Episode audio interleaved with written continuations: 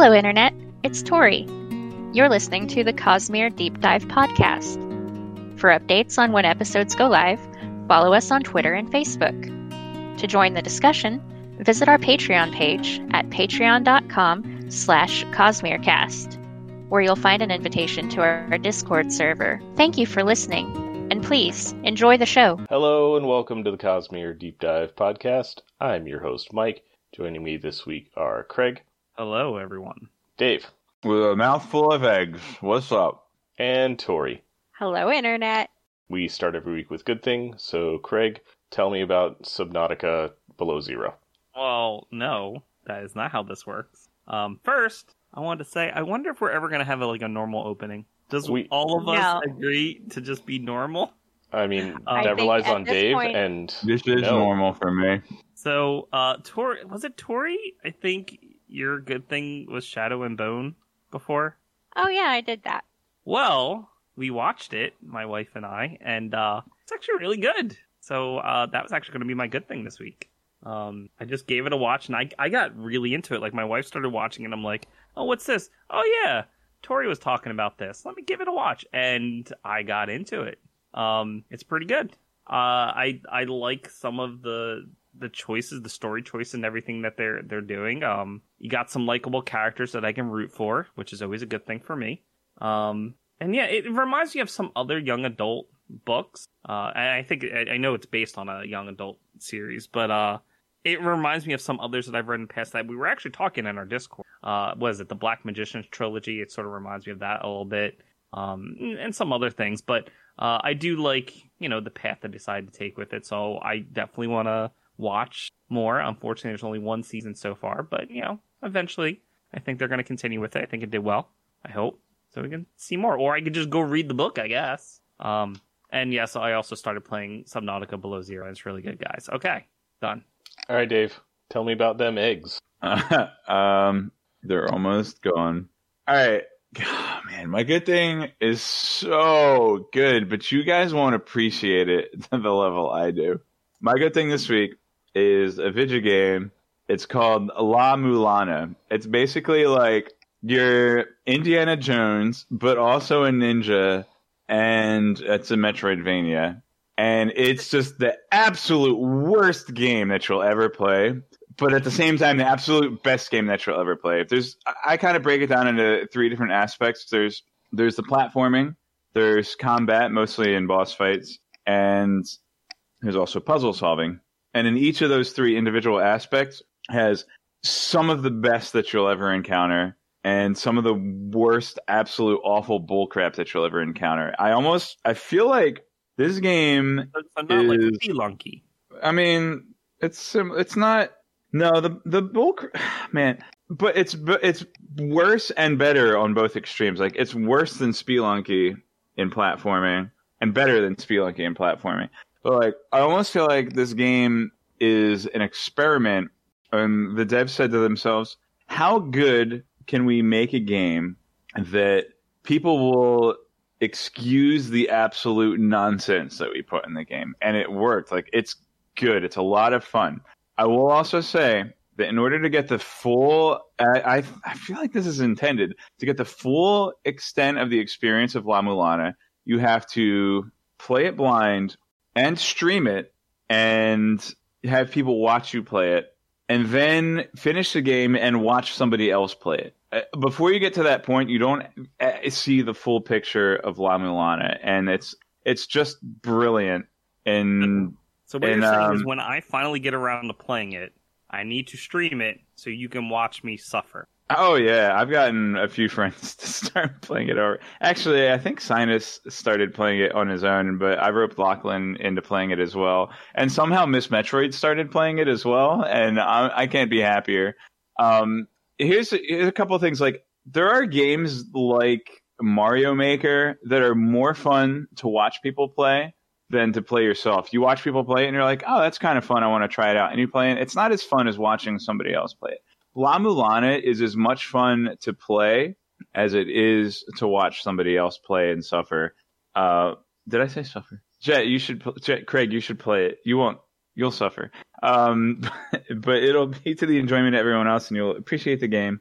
Uh, also, I am about to start my playthrough of La Mulana 2 next week, and it just so happens that there was just this weekend there was just this like crazy surprise DLC came out for La Mulana 2 that nobody thought was going to happen. It's just like La Mulana 2 DLC suddenly coming out the weekend before I'm going to start my blind playthrough of La Mulana 2. Coincidence? I don't know. But I will say this I'm pretty sure that Nigoro, the developers of La Mulana, pay people to watch La Mulana blind play streams and give unsolicited advice to irritate people as they're playing. Like it's part of the experience of taking people off to have people watch them and get unsolicited advice. Like it has to be like part of their whole meta scheme of game experience. Anyway, uh platforming, great combat, puzzle solving, a lot of bull crap, but the parts of it that are good are just so good. I mean, you sold me at you're Indiana Jones, but also a ninja. So Yeah, you're Indiana Jones and a ninja. Like literally, that's Doctor Lemeza or Professor Lemeza. the only thing that turned me off from the game is like I look at something like Spelunky, for example, the the one that they Mhm. released on Steam, not the Flash game that they had, and it's like right, Spelunky Lama Lana HD. looks a lot rougher around the edges, but I love Metroidvanias. I don't necessarily like super difficult Metroidvanias, but I don't know. I should. I really one- should play it. I The thing about La Mulana that might turn some players off is it has committal jumps. By which I mean, like, Ah. imagine Castlevania on the NES. Like, once you jump, you can't change direction. But it also has mechanics where you can control your jump. Like, if you jump straight up, then you get full control of your jumps. If you jump forward and you touch a wall, then you get full control of your jumps back. Like, it has committal jumps, but it also has non-committal jumps if you like get used to the physics and play with it right. But if you don't play the game long enough to to kind of understand the physics, then you might not not understand the control you can have over the jumps. But And yeah, you should over here- definitely stream it. I'm Everyone get ready to watch a- Craig Lamalata stream. What's up, Tori? I'm over here being a children's librarian, and every time you say the name of this game, I keep hearing Llama Llama, which is a series of books for children. Uh, Llama That's Llama also what is- people call the game. That is the correct pronunciation for the game. Llama, llama. Tori, I have a side good thing. My sister-in-law is working at a library now. She's um not she's not a librarian because she never she didn't you know take library sciences, but she's um what's what's the term that I'm looking for? She's an assistant essentially. Hooray! Protocan or the other one, or someone on your Uh, side. can. Um, and she's like, she's like talking about how how like all the librarians that she works with, they're like in their forties and fifties. I mean, that's not always true. I'm not, I'm not saying that part, Tori, but they all play D and D, and they're like trying to rope her into play. Like, wait, you guys play D and D, my people? I can see Protocan being a librarian. That's awesome. Well, you have to actually go to school to be a librarian. Um, there's a lot of information that Tori knows that can put us to shame, but uh, she can still work for a library. Yes, that's true. And she really enjoys it. She's like, this is like a really good job. They're so nice there. Really good. Okay. Sorry. Sorry to steal your thunder. Okay, I mean, it was a good thing, so Hooray. uh, so my good thing this week is The Mummy, the 1999 Brendan Fraser The Mummy. I saw that in theaters. Brendan Fraser should just be a good thing. He's so good. He is, uh, but not this week. This week is just his movie, The Mummy. Uh, it's just this really, really well done action adventure movie with a mummy. and, And there's a Brendan Fraser. librarian in it too. Yep, Rachel Weisz. Was The Rock in that? Uh, no, that's okay. The Rock wasn't really in the second one. A CGI version of The Rock was in the second one, okay. and it's it's not good CGI. It's not a good movie. It's fun, but it's it's not. Wasn't Good. that The Rock's first movie? Uh, I think so, yeah. And then and then he got his own spin-off that did not in any way explain what like how he showed up in The Mummy 2. So, yeah. Anyway, The Mummy, 1999, not to be confused with the more recent Tom Cruise one that I haven't seen and don't really plan to.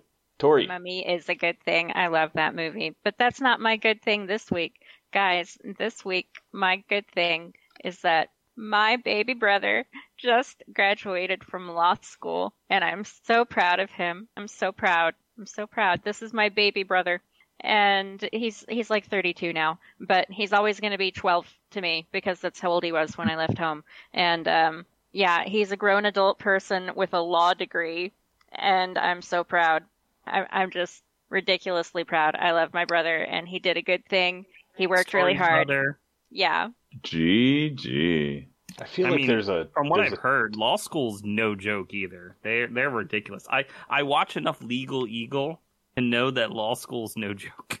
And I've Yes, watched and- Legally Blonde. My exposure to law school is Legally Blonde and Legal Eagle on YouTube. Well, like before I became a librarian, I worked in a law office at like because I have two master's degrees, you guys. I've got my library science degree, but before that, I got a degree in composition and rhetoric because I thought, you know, I'm gonna I'm gonna go to law school. And when I got to working in a law clinic while I waited for the law school application to go through, I very quickly figured out that that was not for me, um, and that I would not be happy doing that. Um, but law school is hard. And yesterday, after the graduation, uh, when we all met up with Josh and were giving him hugs and taking all the pictures, and he just he started crying, and I was like, "Why are you crying?" He says, "Because it was so hard." I was like, "That's the hard part." So, um, and yes, I love my brother. He is not a natural student. Like that is not where his strengths lie. But he did the thing, and it's done now. So does he have to take the bar exam now, or is that you, what you Yes. did before? Yeah, Okay. you've got to take the bar exam. Um, I think it's in June. I don't know that. But yeah, we, we have a, a family party to celebrate some more later this afternoon. I'm going over there after we're done recording here. Um, and, uh, yeah, we're, we're very proud, proud, proud family. Very happy. All right, uh, Dave. Believe you read three yes. chapters. of an I read three episodes this week. Three episodes. I read Allomancer Yak and the Pits of Eltania, episodes 28 through 30. And remember, it's the Cosmere, and if your name starts with a J, it's going to be pronounced with a Y. And I think Yak might actually be short for Yakov, which is like the Hebrew and Russian pronunciation of the name Jacob. So just just uh, when you hear about Yak, just think Jacob. Um, and I don't know. The Handerwym is the name of the terrorist steward. Hold But- on, you you make jokes. We make jokes What about joke? the J, What, but what jokes? What yokes are you talking about? on Scadrial, Like, the, everything's like French, and I don't think they necessarily. All right, name one name from Scadrial that starts with a J. Jack. No, you got Oh it man, you got me good. I forgot. I thought Scadrial was only Mistborn Era One. Yeah, I got wrecked. Maybe it's Jacques, like Jacques Cousteau or Yeah, I was Jacques gonna say you, Cousteau. you've got to get really flimmy on that K sound. It really Jacques. should be. Jacques.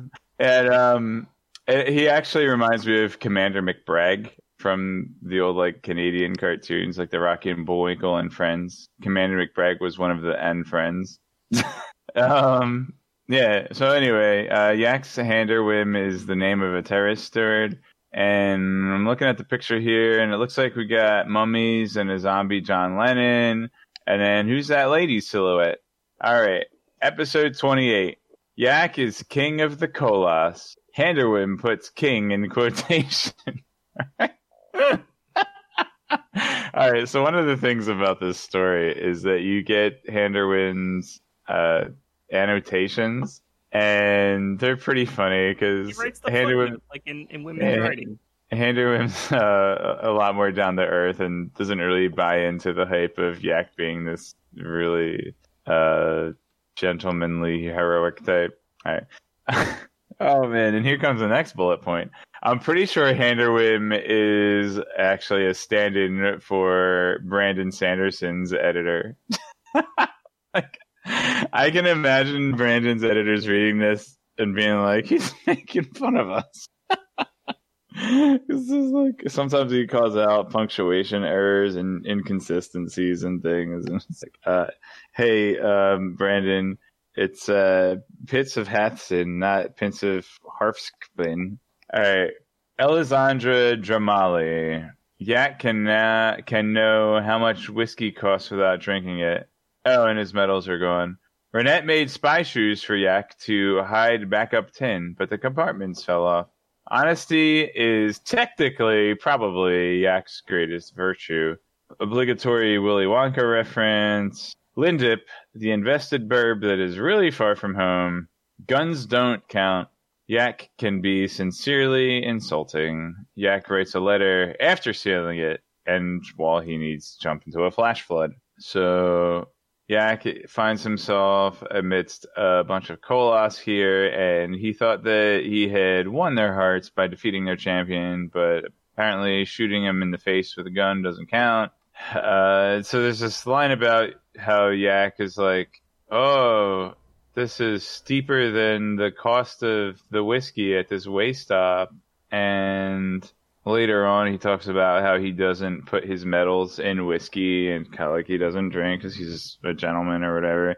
And Handerwym is pointing out this apparent inconsistency, but I think that it's reasonable to say that Yak could know how much whiskey costs at the way stop without actually being a partaker. So I got to give this point to Yak. I, I'm kind of keeping score between Yak and Handerwym as as it's going on. So right now, one point to one point to Yak, and uh, we remember Renette. She was in the book. She also makes spy shoes where they can hide um, things. Kind of reminded me of Get Smart.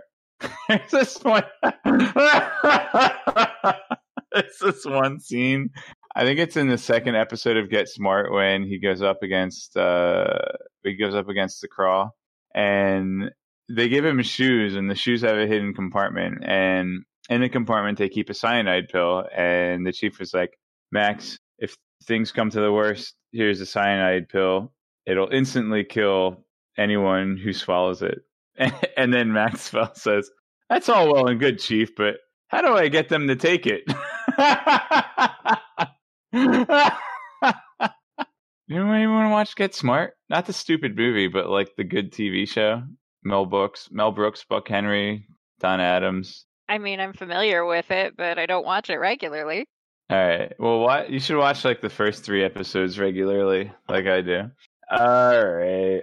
So Renette is basically the Q of this universe. Honestly, honesty is technically probably Yak's greatest virtue, which I just cracked up. I got to give a point to Handerwym for that one. So we're all tied up. Uh, obligatory Willy Wonka reference um, because Yak does indeed lick a wall, and it doesn't taste like schnozberries. It tastes like tin.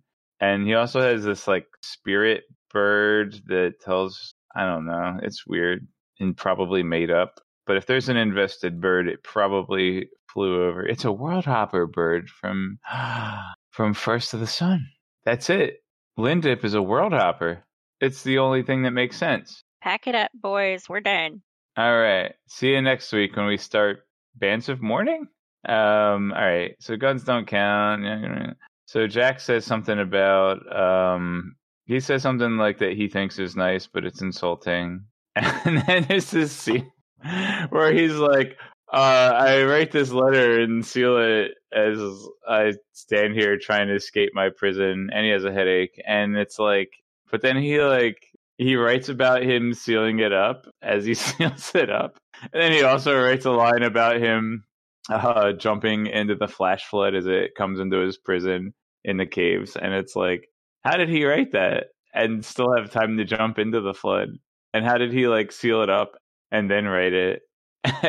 and uh, Handerwym just kind of like makes fun of the audience, and he's just like, "Man, people that actually believe that this could have been the final episode and that we recovered this letter, like, ah, uh, yeah, you remember that this story is in the broadsheets, and they release a chapter a week in the broadsheets, basically. So, like, this episode ends here in 28 as he's jumping into the flash flood, which he somehow wrote about and is leaving as a cliffhanger so that the readers at home don't quite know whether or not he makes it.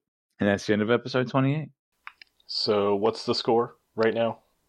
Uh, Handerwym 2, Yak 1. And did you count Handerwym putting king in quotations at the beginning as a point? No. That one's a tie. Okay. I have a feeling it's gonna start becoming more and more one sided as we keep going. I don't know. I didn't. Oh, we'll see. Uh, I don't want. I don't want to ruin the ending. All right. Um, episode twenty nine. Watery Doom. Out of the tributary and into the Koloss. Could this be the survivor's treasure? Yep. Koloss are Koloss. It's true. Elisandra is the daughter. Elisandra Dramali is not wearing a dress, but on the cover illustration, she does have pants and glasses. I don't know what else you want from me. That, that's it. Okay. uh, so they find this oasis in the desert, and he's like, "Oh, could this be where the treasure is?" And Handy Wims just like his footnote says, "Yep." So like that's a win for Jacques, I think. So we're even up at two and two there. Um, the Koloss. It turns out that they do have hemalurgic spikes, but uh, they're kind of like they're kind of like the Amish. Like you're kind of raised with their way of life, and then when you come of age, you get to decide whether to truly fully become Amish or not. You you get to decide whether or not you take on the spikes and you know you lose some of your identity and some of your mind but you gain the like the strength and like the true Koloss form or whatever uh, is Koloss blooded but uh, you know refused the spikes and moved on to city life and has like a blue tint to her skin but covers it up with makeup because it's really faint and she can do that and she and uh, Jacques kind of fall in love or something. She kind of falls in love with him sarcastically at first, but then like really over time, and he just likes her because she has glasses. Isn't isn't this what we call is is this what we call a sunder? Or am I mistaken? A sunder? Yeah, no, sunder. It's an anime thing. Oh, like, Tsundere. Tsundere, yeah. Like I the, girl likes the, the main boy, but it also like is mean to him, and it's sort of that like just means like shy. I'm not sure. That's a Japanese. That's like an anime trope. Um, I'm not sure exactly what it means literally. Okay. I'm looking it up. Let's see what Memory Alpha It's says. spelled spelled T S U N D E R E, I believe. Your memory alpha. I guess it's a personality who is initially cold, temperamental, and hot-headed, even hostile, before gradually showing a warmer, friendlier side. So maybe not quite. How do you pronounce that word? Tori should know. No, I actually know how to pronounce that. It's Sunder. The only thing I can think of is the Tsunderplane from Undertale. That like as you as you try to befriend it, it gradually warms up to you over several actions. Let's see. Is it Sunder or it's Sundir? I don't know. It's Japanese. Um, like tsunami starts with the TS. All right. So Alessandra also happens to be the daughter of the challenger that Yak defeated, and they're trying to be like, oh, now she wants you to be spiked, and she's like, I don't really want you to be spiked, and they're gonna spike you against my will, and they're gonna spike me against my will, and that's basically the end of episode twenty nine, I guess. Anybody ready for episode thirty? So ready. Okay. Episode 30. Pacifism strictly forbids self inflicted violence. because Jack is just so dumb that Handerwym just needs to beat himself up and inflict violence on like you know and not to take serious issues lightly but it's in the book. Um but you know Handerwym's a pacifist and he's not allowed to be violent and that includes self-inflicted violence. Uh Zandra and Jack hug Jake is really a Koloss, or so he claims. He will prove this by recovering the survivor's treasure. Windbagged, they founded a key. Zandra had kept it, and it fitted the lock. The treasure is Spike's. Jacques is like a kid that finds less value in a toy than in the box in which it came. And finally, Hamondar is not as good as Hamuary. Um, so this is a pretty good line from Handerwym. He's like, ah, I want to not be a pacifist for a second at myself. And he calls um Elisandra Zandra for short, which I thought was cute, so I wrote that down. And Jack's like, Oh, I'm really a Koloss, or so he claims. And he's like, I'll prove it to you by recovering the survivor's treasure. kind of like going all in because he has nothing to lose except for everything, and this is the only way out. Um, and there's this one part where so yeah, anyway, so he he dives underwater, he's like blub, blub, blub, blub, blub, and then somehow gets to the bottom of this fathomless yet measurable, and yeah, he does say that the the lake is um, unfathomable, but Handerwym goes back and measures it, and it's literally not unfathomable. So there's a point for Handerwym, three two. Um, so he goes to the bottom, and then there's this like lock. Well, he grabs a rock to jump in so he can sink, and then there's like he breathes into this bladder. That's was the bladder attached to the chest? Because there's just like this poem that he remembered that had something to do with only life will. I don't know. It's you know it's yeah. And then he gets Almost the like treasure. he was making it up. Almost. But he does find the treasure. And it he does somehow manage to get it to float to the top. And the treasure is spikes because this like particular tribe of Koloss was outnumbered by the other tribes, but now they have more spikes so they can make more Koloss. And then we have a point where um where like in a previous episode Zandra happened to find a key and the I don't know. It was just kind of like randomly this this key from a previous episode makes a recurrence and is able to open the box and open up the treasure of the survivor. And uh makes like like so there's this line where it's like, oh, the key fitted the lock. And Handerwym calls that out, and we basically the footnote just says "sigh" on the word "fitted," particularly. Um, but like, if he's British, that's like that's a an acceptable past tense of the word "fit." If you're British, He's So- not British. He's French. he's French. Jacques. He's not French. He's Scadrian. Yes, that too. Yeah. So who knows what Scabarian, Dravian um, grammar is like? And you know, I I mean, maybe Handerwym is right because I don't have the context of Scadrian dialect, but on Earth, if you're British, fitted is an acceptable past tense of the word fit. So I'm giving this point to Jack. But what's also funny is that, like, in my bullet note, I wrote founded and fitted. Fitted is even a word in American English. Um, like, I was fitted for a suit. It has a completely different meaning than how Jacques is trying to make it now, but, you know, it's a word. And since I know we have European listeners who are just kind of like, what's going on here? In America, the past tense of fit in this context would typically just be fit, like the key fit the lock. But, you know, fitted is acceptable, and Handerwym needs to stop being such a pedant. So I'm going to give this point to Jack, and we're going to end tied three to three. Isn't this Handerwym's job though? If he's like an editor, He's Brandon's edit. He, he's Brandon editing himself, basically.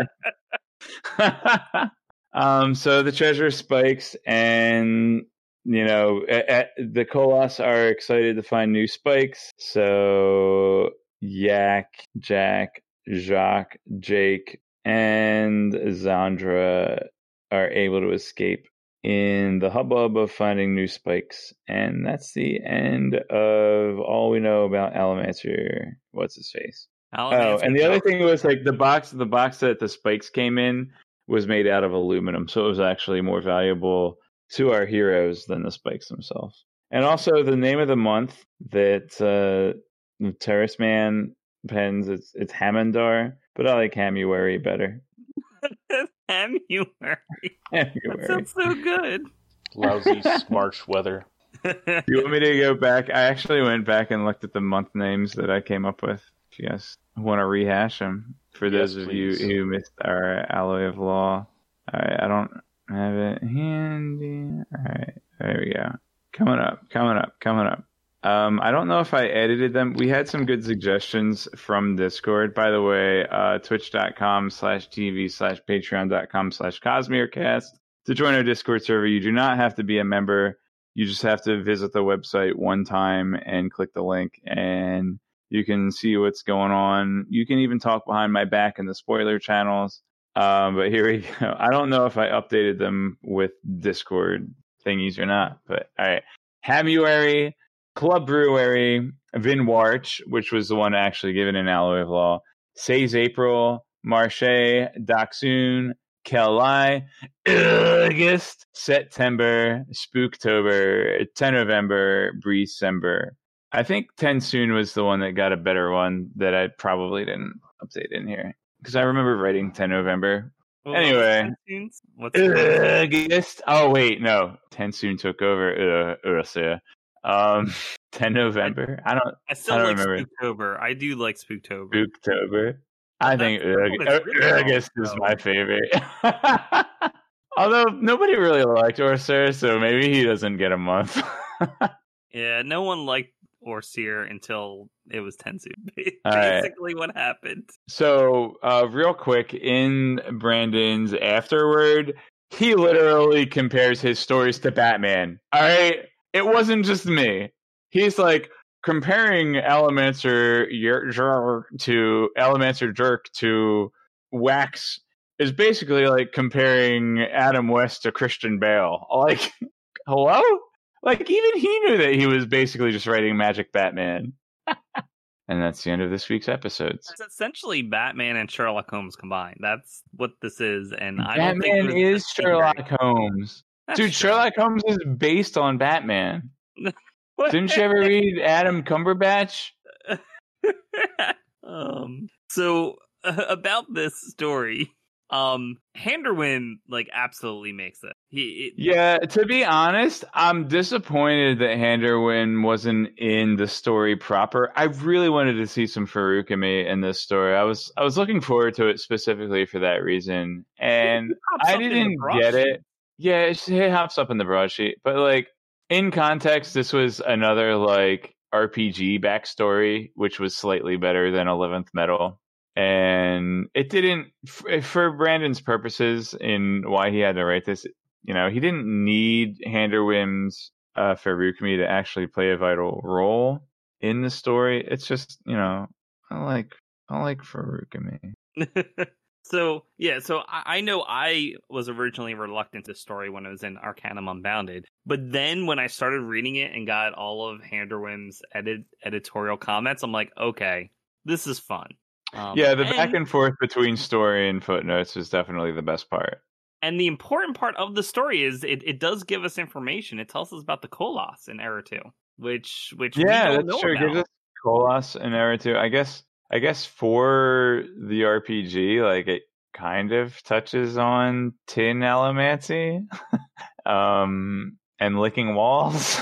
I bet you like Oh, yeah, somewhere somewhere Exactly, somehow there was a player of this RPG that tried to lick a wall and get allomantic powers out of it because of this story. and and so it clarified that here you go. This is this is, it. This is info. No, yeah, but yeah. For I world building, the fact that we actually do have hemalurgic spikes and full on Koloss as opposed to just Koloss blooded people was was interesting. Like that was the bit, the most world buildy bit of this story. But you can have half Koloss people like the girlfriend or whatever she is, and Zandra, and um shoot, what's his face? He's in Alloy of Law, the one of the blue the guy, what is it? Bluto. Bluto? Isn't he only like partial col like he's like Koloss blooded, full Koloss? Yeah, I mean, so is Zandra. She's Right, like, that's what I mean. The whole uh, point I think I don't think she had a human parent. Did she have a human parent, or did she have two Koloss parents? My whole point is an Alloy of Do we even rep- we could have a Yeah. full Koloss. Now, because of Allomancer Jak, written for the tabletop RPG, we know that you can also have a full Koloss. using spikes. Yeah, I wonder like so we do get confirmation. I mean, this is I, I think this is actually the first confirmation that hemalurgy actually exists in Era Two. Like, I I I would assume that well, Harmony has to allow hemalurgy to exist in order to let allomancy exist, right? Like, it has to balance out. right. He can't he can't remove the possibility of hemalurgy, but he can hide the information about it. It also seems like they reuse the same spikes, which maybe the Koloss and Era 1 actually did as well. Like they actually used Yeah. the same spikes for each generation. Like the whole freak out that human had was like, didn't he like grab some spikes and then started spiking at someone else or something like that? Like he ripped out the spikes of a Koloss. Like, and that was the whole point. Like they had to deal with their dead to get the spikes out. Yeah. Yeah. which was someone in that book. I don't remember who. It may have been Sazed in the epigraphs. Uh, thought that maybe that reusing the spikes gave them a little bit more humanity. Instead of having to kill fresh people every time they needed. Right. Uh, because I believe under the Lord Ruler, they weren't. They were only given fresh spikes. Like they weren't allowed to reuse. Hmm. Well, maybe it was something like they didn't know they could reuse them until the Lord Rulers stopped giving them fresh spikes, and then that was the only way they could make more. Uh, how about if we update our rankings? A- Already, We just had like a solid minute of nobody talking. that happens. What would you like to do instead? Well, so now our listeners know that Spoiler because you were talk. That's gonna what Craig. you were gonna snip that out. That's why we don't talk. Oh, also, I was the last one who said something before the moment of silence, so I thought maybe I, I just blew your minds. Like, what I said was so profound. Yeah. Well, I think I'm actually gonna- Mm. What were you gonna say, Dave? I was going to update my rankings. Oh, okay. So where would you place the two short stories we just read? Well, I've already. Oh, did I not write it? I guess I didn't uh, update my thing. So, um, as for Allomancer, Jak, and the Pits of Eltania, episodes 28 through 30, I think I'm gonna actually I'm gonna put this right above 11th Metal. It wasn't it wasn't fantastic. Um, I liked Shadows for, Shadows for Silence was better. Uh, and I did rank uh, what you call it McGee and I don't remember where I put it last week, but I'm just gonna say that it's 13. What was it called? Dusk of Dusk. Um, gonna put that at 13, right above Hope of Elantris. And apparently, I wrote Hope of Elantris as 43, and I don't feel like fixing it. Um, poor Hope of Elantris. Just because No, because 43 Brandon is wanted- accurate. Like, like, however many Cosmere stories and books come out in the future, it's always going to be in last place. So you might as well Oh, just man. call it 43. But I mean, Brandon did did marry that girl, so like mission accomplished. Uh, all right, Craig, where where do these two new short fictions lie on your list? Um, all right, so I'm actually currently updating my rankings on the on the page, but Allomancer Jak, I think I agree with Dave. It's right above 11th Metal. Um, it, so that'd be below Elantris for me. So it's in the bottom portion only because it's more of a short story, again written for the tabletop. But I think it's above the point where I would do a reread. Um, again, Handerwym I think really makes it. Um, so it is an enjoyable read, and I definitely like it a lot more than 11th Metal. Um, yeah, and Six of the Dusk, uh, I actually put right above Shadows for Silence. I think I like it slightly better. That would put it below Emperor Soul for me. Um, there's a lot of interesting things happening in Six of the Dusk. So, I mean, there's a, a lot of stuff happening in Shadows for Silence, but I feel like there's more Cosmere impl- implications for Six of the Dusk. Okay, I can see your rankings uh, because I'm on the Discord. Could you provide numbers for the folks at home who aren't on our Discord yet?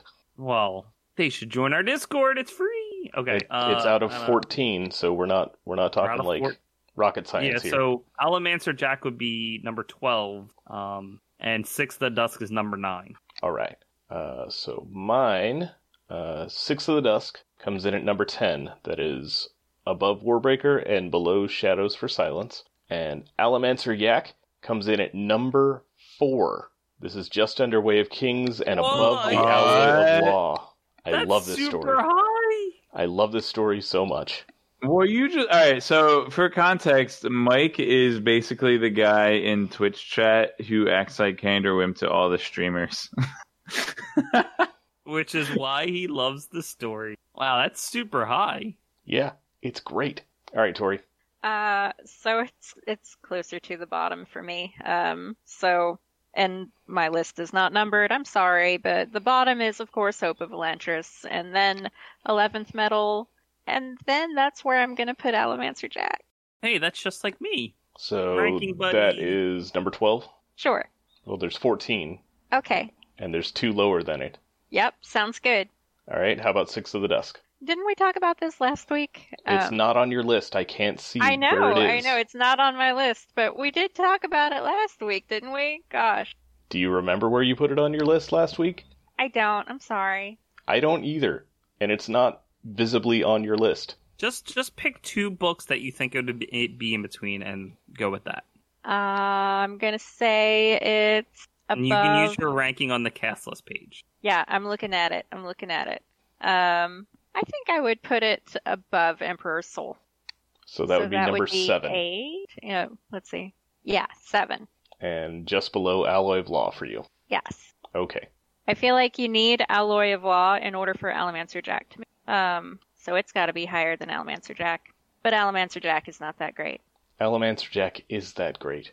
No, it's not. See, really he is. feels about Tori is Almancer the one who ranked Well of Ascension at like the bottom. Yeah, you can't trust my Done. opinions on anything. I'm just glad we get a variety. It makes What? As, I'm as like, my as my Well, husband is fond of telling me, as my husband is fond of telling me, I have terrible taste. He says that because I'm married to him. Wait, but you also I'm so- enjoy Brandon Sanderson. but she enjoys him incorrectly. Apparently, No, you like this thing wrongly. What?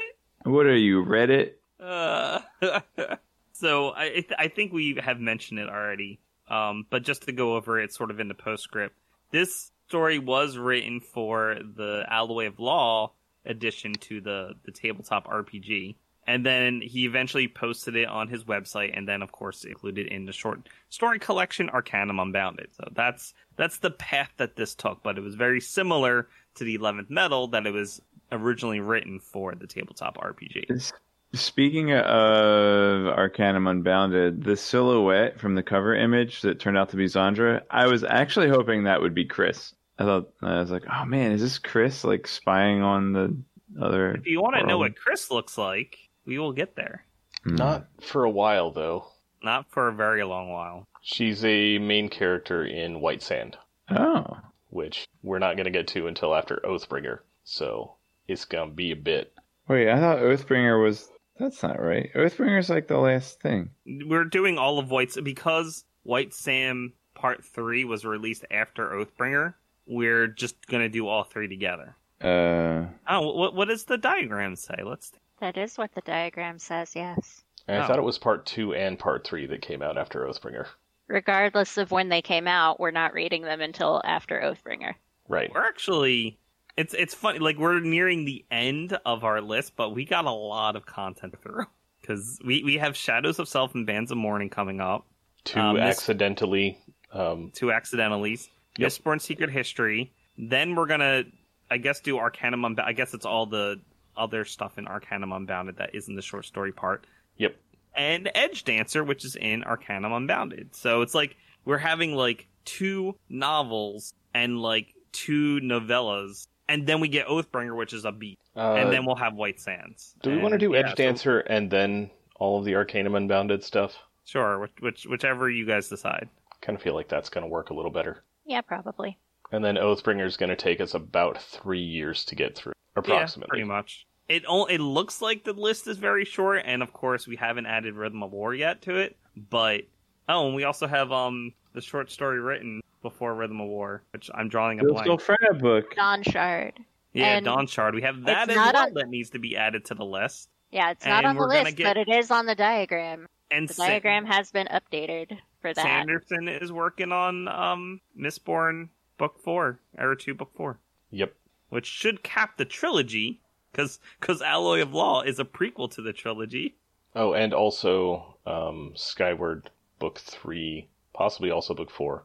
Well, yeah, but that's not Cosmere. We Dave can read that whenever he wants. It's not Cosmere, but it will affect our schedule because, you know, he's not writing Cosmere books while he's doing those. And somewhere in there should probably be Alcatraz 6. Bonus content for the the Starsight or whatever series I'm in. Uh, we've all read it, though. Oh, we can still discuss it. We can theory craft and have some fun with it. We don't have a new new reader. Hmm. Uh, yeah, Dave, we can close this out. We've we've been talking about nonsense for a while now. Uh, Any- any Craig, you always have us, Dave? something, so give us one No. more, and then we'll end. I don't have anything. Not for this. I already talked about the Koloss, how they're still using spikes, and that would be closest to spoiler content. Oh, oh, wait, no, I have something. You didn't talk Uh, about trains yet. No, let's talk about me. Um, do you What know what kind of Feruchemical power that uh Handerwym does? He has charisma mines. We've we already learned that in the broadsheets. Oh, okay. It's called a connector. Whatever. Uh, it I figured that out before they even told me. Hold on, I'm gonna pronounce it wrong. Duralumin. Duralumin. Thank you. Yeah. But essentially, he stores and releases connection. Capital C. With a capital connection. C. Yeah. Capital C connection. Yeah. That's I was really hoping to see that in action. That's what I was looking forward. Like that was the main thing I was looking forward to reading about in this short story. So that might be why I ranked it a little bit lower just cuz like I had my own expectations coming into it that weren't met, which is is on me. I I agree, so no big deal. So, all right, I think that'll do it for us. Time for spoilers. See you later, guys. Uh, are we spoilering? I don't think so. I wasn't planning on spoilers. Well, if Craig I- I wasn't planning on it, The spoiler thing I would want to mention. Tori, do you have any spoiler stuff, or should we just end? I don't have any spoiler stuff for Allomancer Jak, but we were going to wait till this week in case Craig had any for Sixth of the Dusk from last week. Oh yeah, you got anything, There, Craig? there is stuff we could talk about a little bit. all but- right. Have fun, guys. Yeah, Bye, we'll kick Dave. Dave. Bye, Dave. Dave's gone. Play the thing. This concludes the spoiler free section of our podcast. If you are, as I am, reading along for the first time, we recommend that you stop listening now, as the following will contain spoilers for not only this book, but for other Cosmere books as well. There may also be general spoilers from any other source material. Spoilers begin now. Okay, Six of the Dusk. Aliens. Well, so I'll, I'll mention the one thing related to Allomancer Jak first, which is that Handerwym mention messes with connection. Like he stores connection, then can release it. So he could maybe do similar things that Ishar does. Well, he only messes with his own connection. That's true. He can't mess with other people's connection, which Ishar does. And what we've seen of connection minds in action seems very surface level. Like, like You can You know. you learn new languages because you can speak the other languages, and yeah, like Google auto said, it's sort translate. like a charisma mind. It it makes you more appealing because you suddenly have this connection with people that you wouldn't normally have.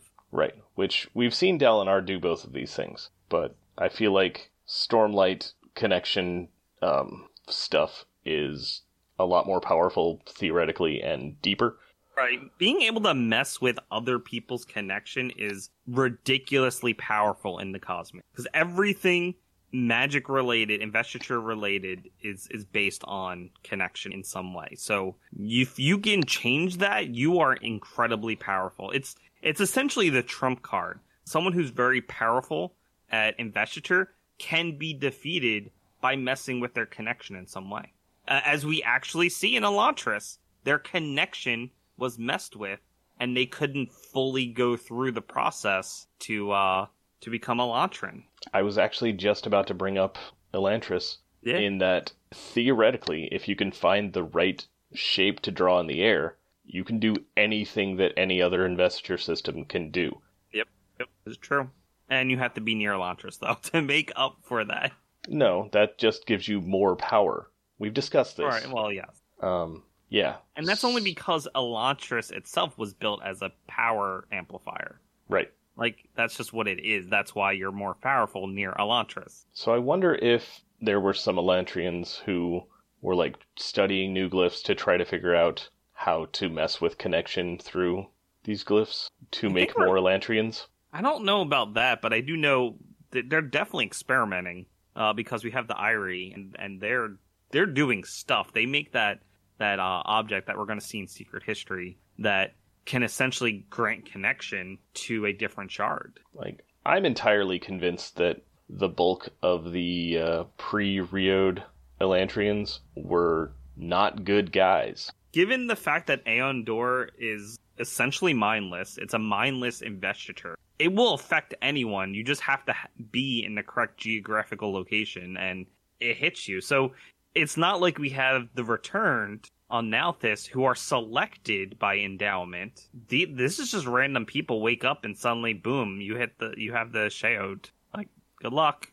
So yes, bad people absolutely could become Elantrans. I think, like you said, post Reod, because we have um uh, Raoden sort of in charge, I think we're gonna see different like we're gonna actually have like morals and a code in place because there's more structure there. But yeah, absolutely. Pre Rio, they're just do whatever they want. They have all this power. Anyway, we- we're supposed to be talking about Six of the Dusk. Yeah, So- I want my magic chickens. Sometimes you just pull out Elantris. It just happens. You just gotta pull out Elantris sometimes. That's true.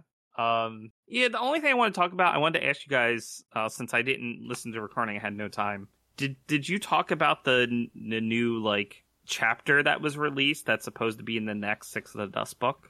We, We did, did not, not. talk about that because uh, our uh, one of our listeners pointed that out to us after the recording or during the recording, and then we didn't get to read it until after the recording. Okay.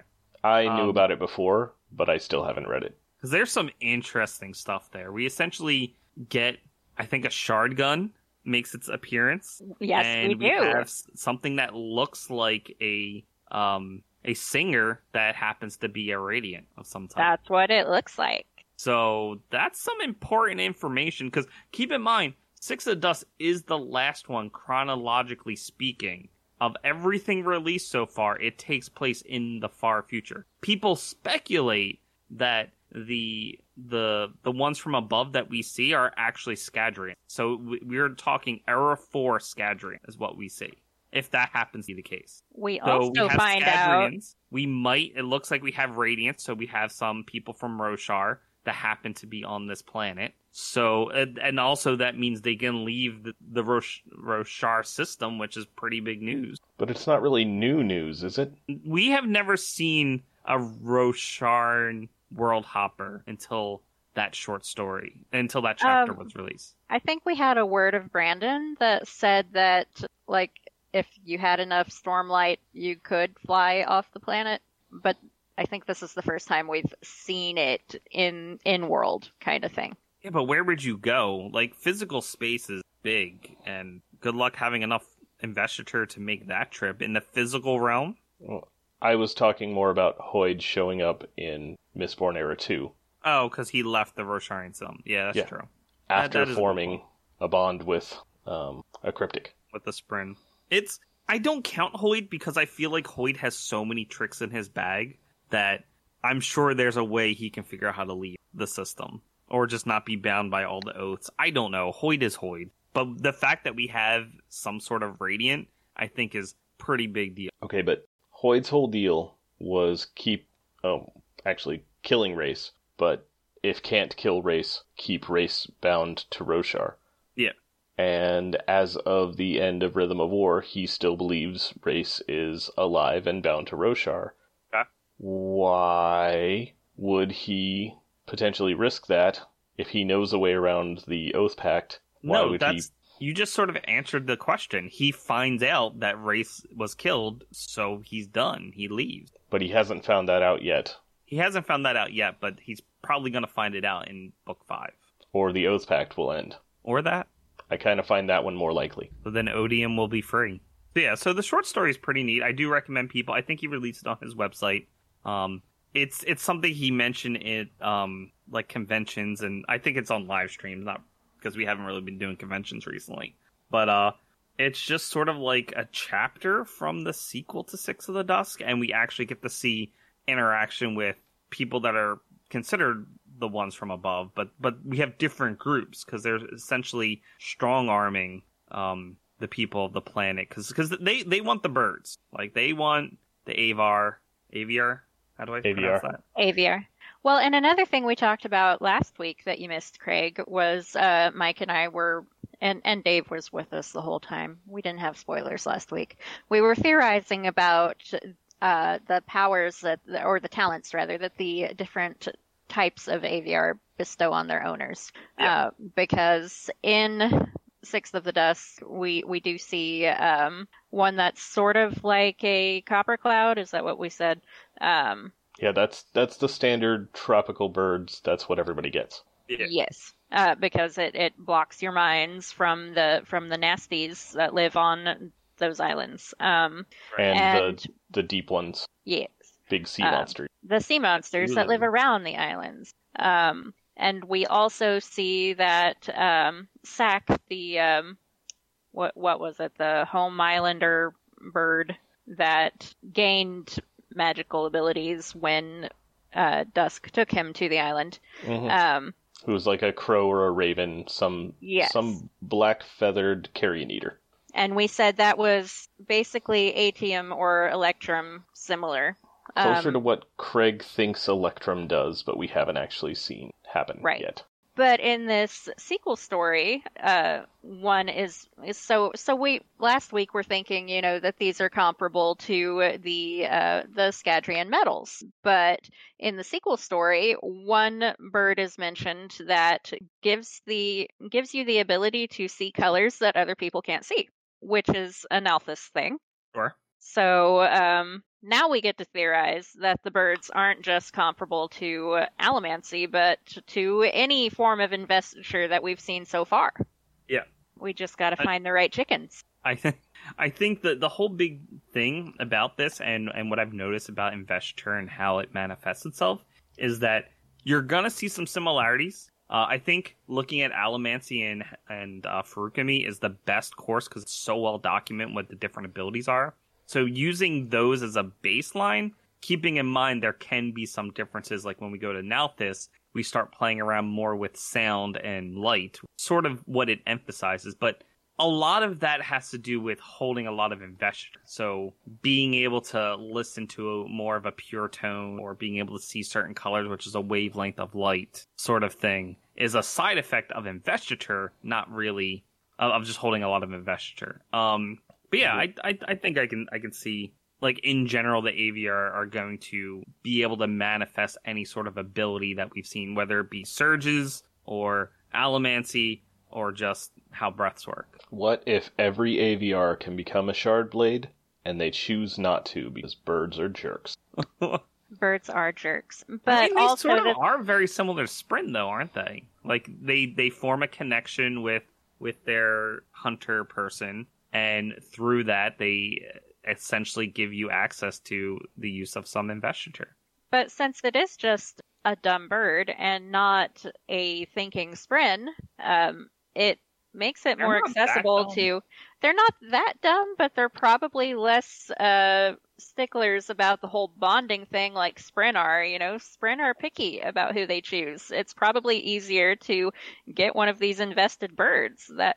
And I'm thinking Right, that's right. why, um, you know, in in this sequel story, we see that the the ones above are very, very much into like they want these birds. Well, so think about so Scadrians would want it because not everyone can become an Allomancer or uh, Feruchemist unless you start playing around with Hemalurgy, which I'm sure is very much frowned upon.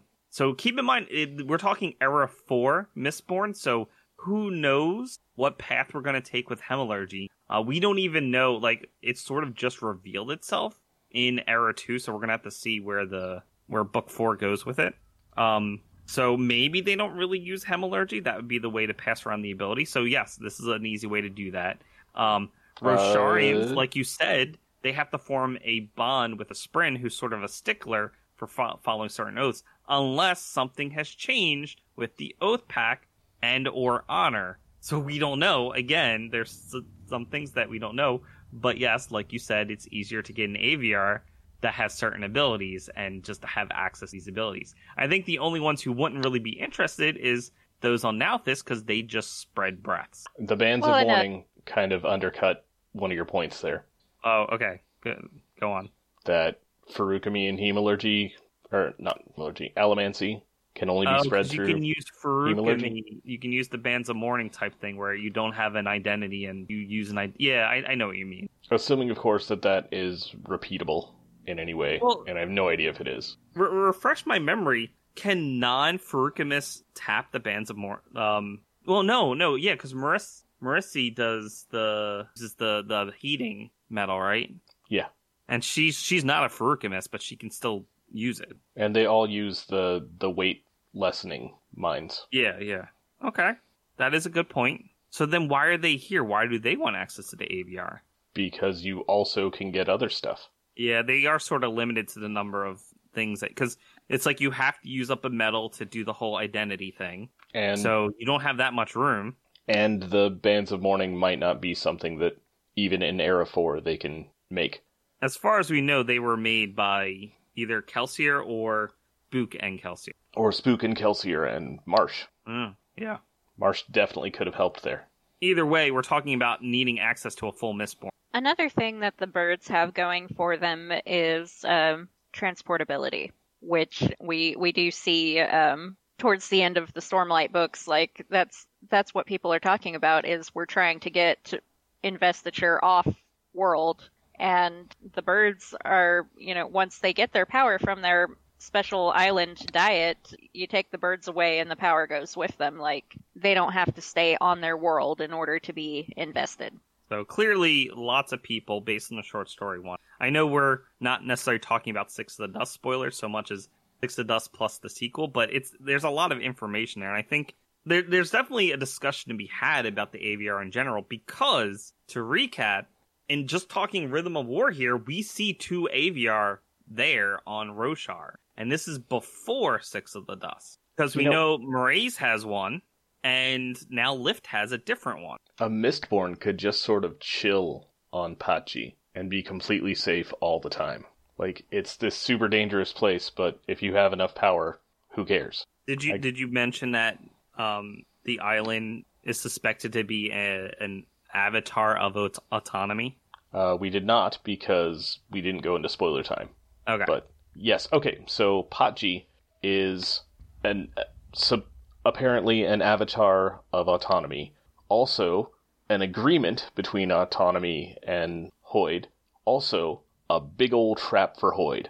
Well, And and, a test for also, also, uh, and this is something that's in the, um, you know, the Arcanum Unbounded, the the the sections that we're not letting Dave read, like the the prescript and the postscript.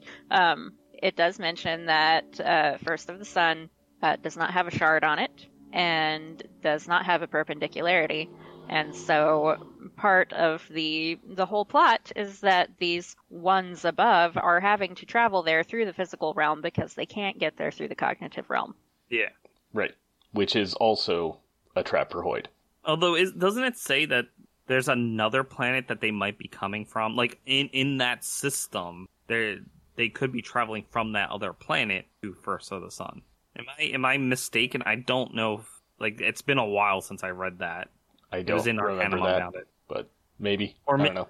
Or it might have been a thought I had, like, what if they're actually visiting from a different planet that's in that solar system? So like they use the that one has the perpendicularity perpendicularity. to get to a planet that's closer to it rather than travel the whole Yeah. way through space. That seems very likely.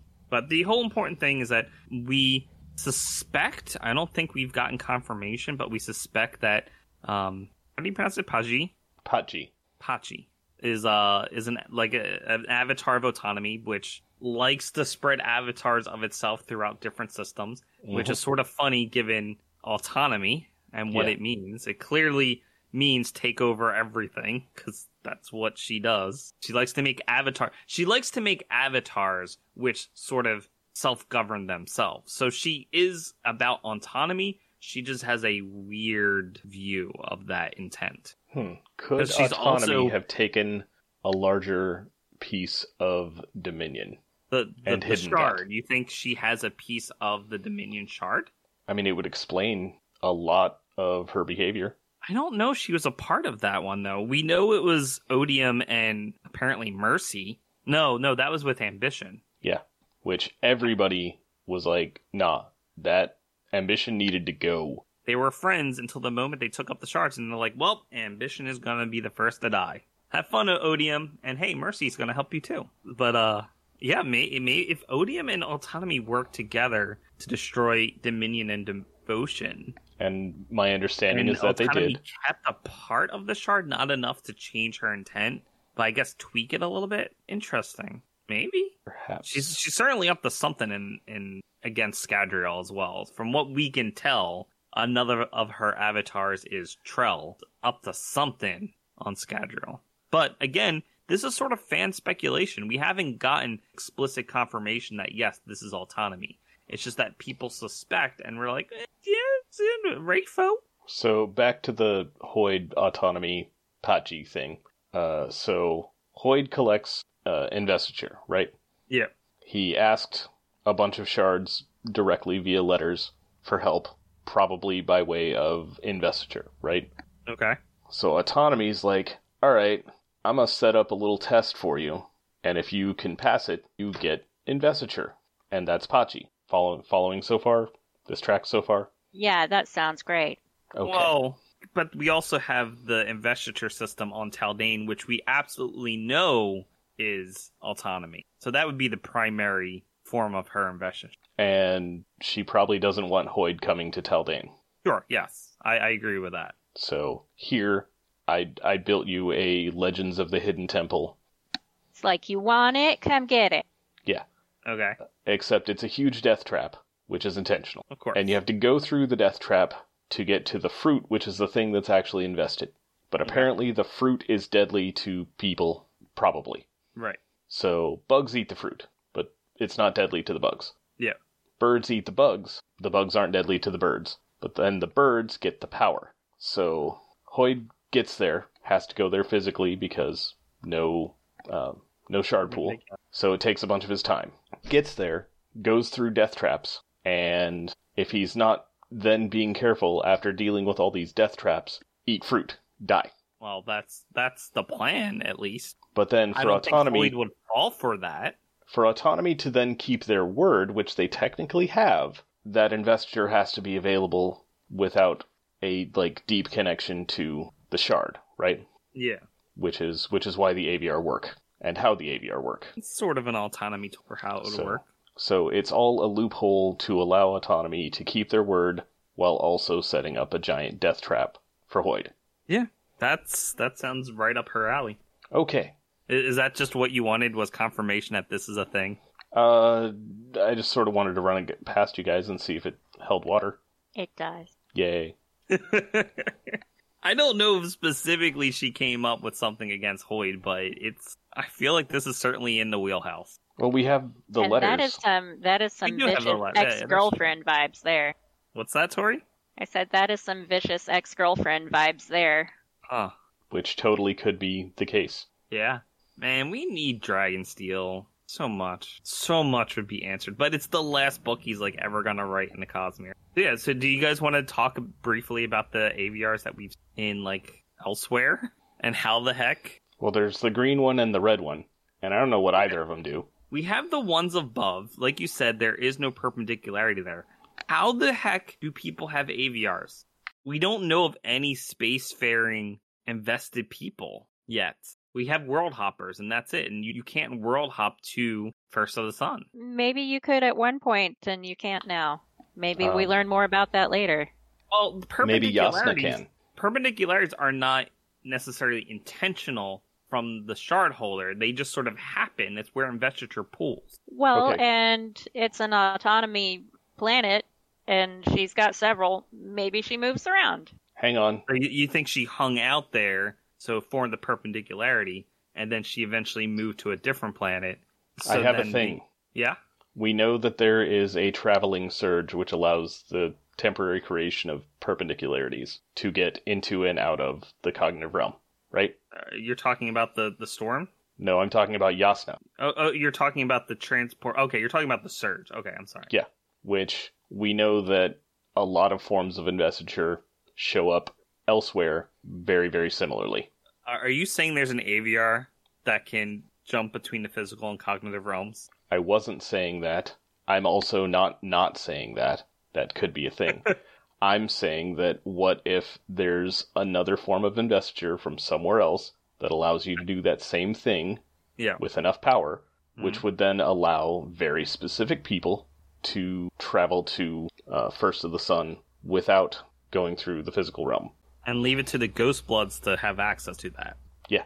Yeah. Okay, that makes sense. Like, in order to get regular travel there, you still need either a stable perpendicularity or physical travel, which sucks. But it's not but impossible anyone to can get do in and physical out. travel. Not everyone can do the special world hoppy version. Okay, well that certainly is definitely a way to get an Aviar. Uh, and on the previous thing that was said of the uh, Elantrians basically being able to do anything if they can find the right shape to draw in the air, the Irie have probably figured that out. Okay. In fact, it's probably pretty similar to the teleportation thing that we saw at the end of Elantris. Just needs a different modifier on it. Yeah. So Mraize's Aviar is has a hooked beak and bright green feather. That's all we know about it. Chicken. I'm sorry, it's not a bird, it's a chicken. And that one could just be an Aviar classic of basically Like a Coppermind. Coppermind. Yeah. Or not Coppermind, Copper Cloud. Uh, what, what do you? Sorry, I'm sorry if you can hear my typing. I can't mute because Discord. Um, And we don't know of what Dust. the red oh, okay. one does. He does have. Let me see. Coquiered leaf is bright red and green plumage. Doesn't say anything about his. It could be, could be a classic. But do we know anything about the one Lift got? It's it's red. It's red. Yes, We, we, know, know, it's red, and the one in the sequel story that can see all the colors, or you know, lets the owner see all the colors, is also described as being red. I don't know that they're the same kind, but they're both red. I am curious. The one that lets someone see all the colors. I wonder if that also grants the. uh You can hear perfect pitch. I thought Perfect Color Sense was the earlier one. Uh, for yes, for for um for holding that amount of breaths, you get you get the aura sense first, and then you can see perfect colors, and then perfect pitch. I think comes. It's only like 200 breaths though. Third Heightening, which we know that Hoid has minimum. Right, right, because then he loses his perfect pitch after he's knocked down a peg. Uh, 200 is perfect pitch. Aura recognition is 50. Perfect color recognition is 600 breaths. So Oh, perfect pitch is second heightening. Perfect color recognition is third heightening. what the And the way around? perfect pitch is going to be really useful on Roshar. Well, anywhere as as we're starting to suspect with the pure tones, but yes, especially Roshar. I think you need something extra to catch those pure tones, but the perfect pitch will definitely help. Yes. So anyway, I'm just sort of curious if if the red ones would also grant perfect pitch and perfect color recognition. Because again, we're talking about wavelengths of sound and light. There could be some similarity there. Or I'm just off the ball and it's only what you see with your eyes, so to be light. Okay, I have to work soon, so I'm going to go ahead and end us here. So if you guys have it. not, make sure you read the short story because it's interesting stuff. It's the fourth best Cosmere thing that we've covered so far. Says I'm talking about oh, and and also the little expert of the equal. Yes, that too. Okay, good night, Internet. Bye, everybody.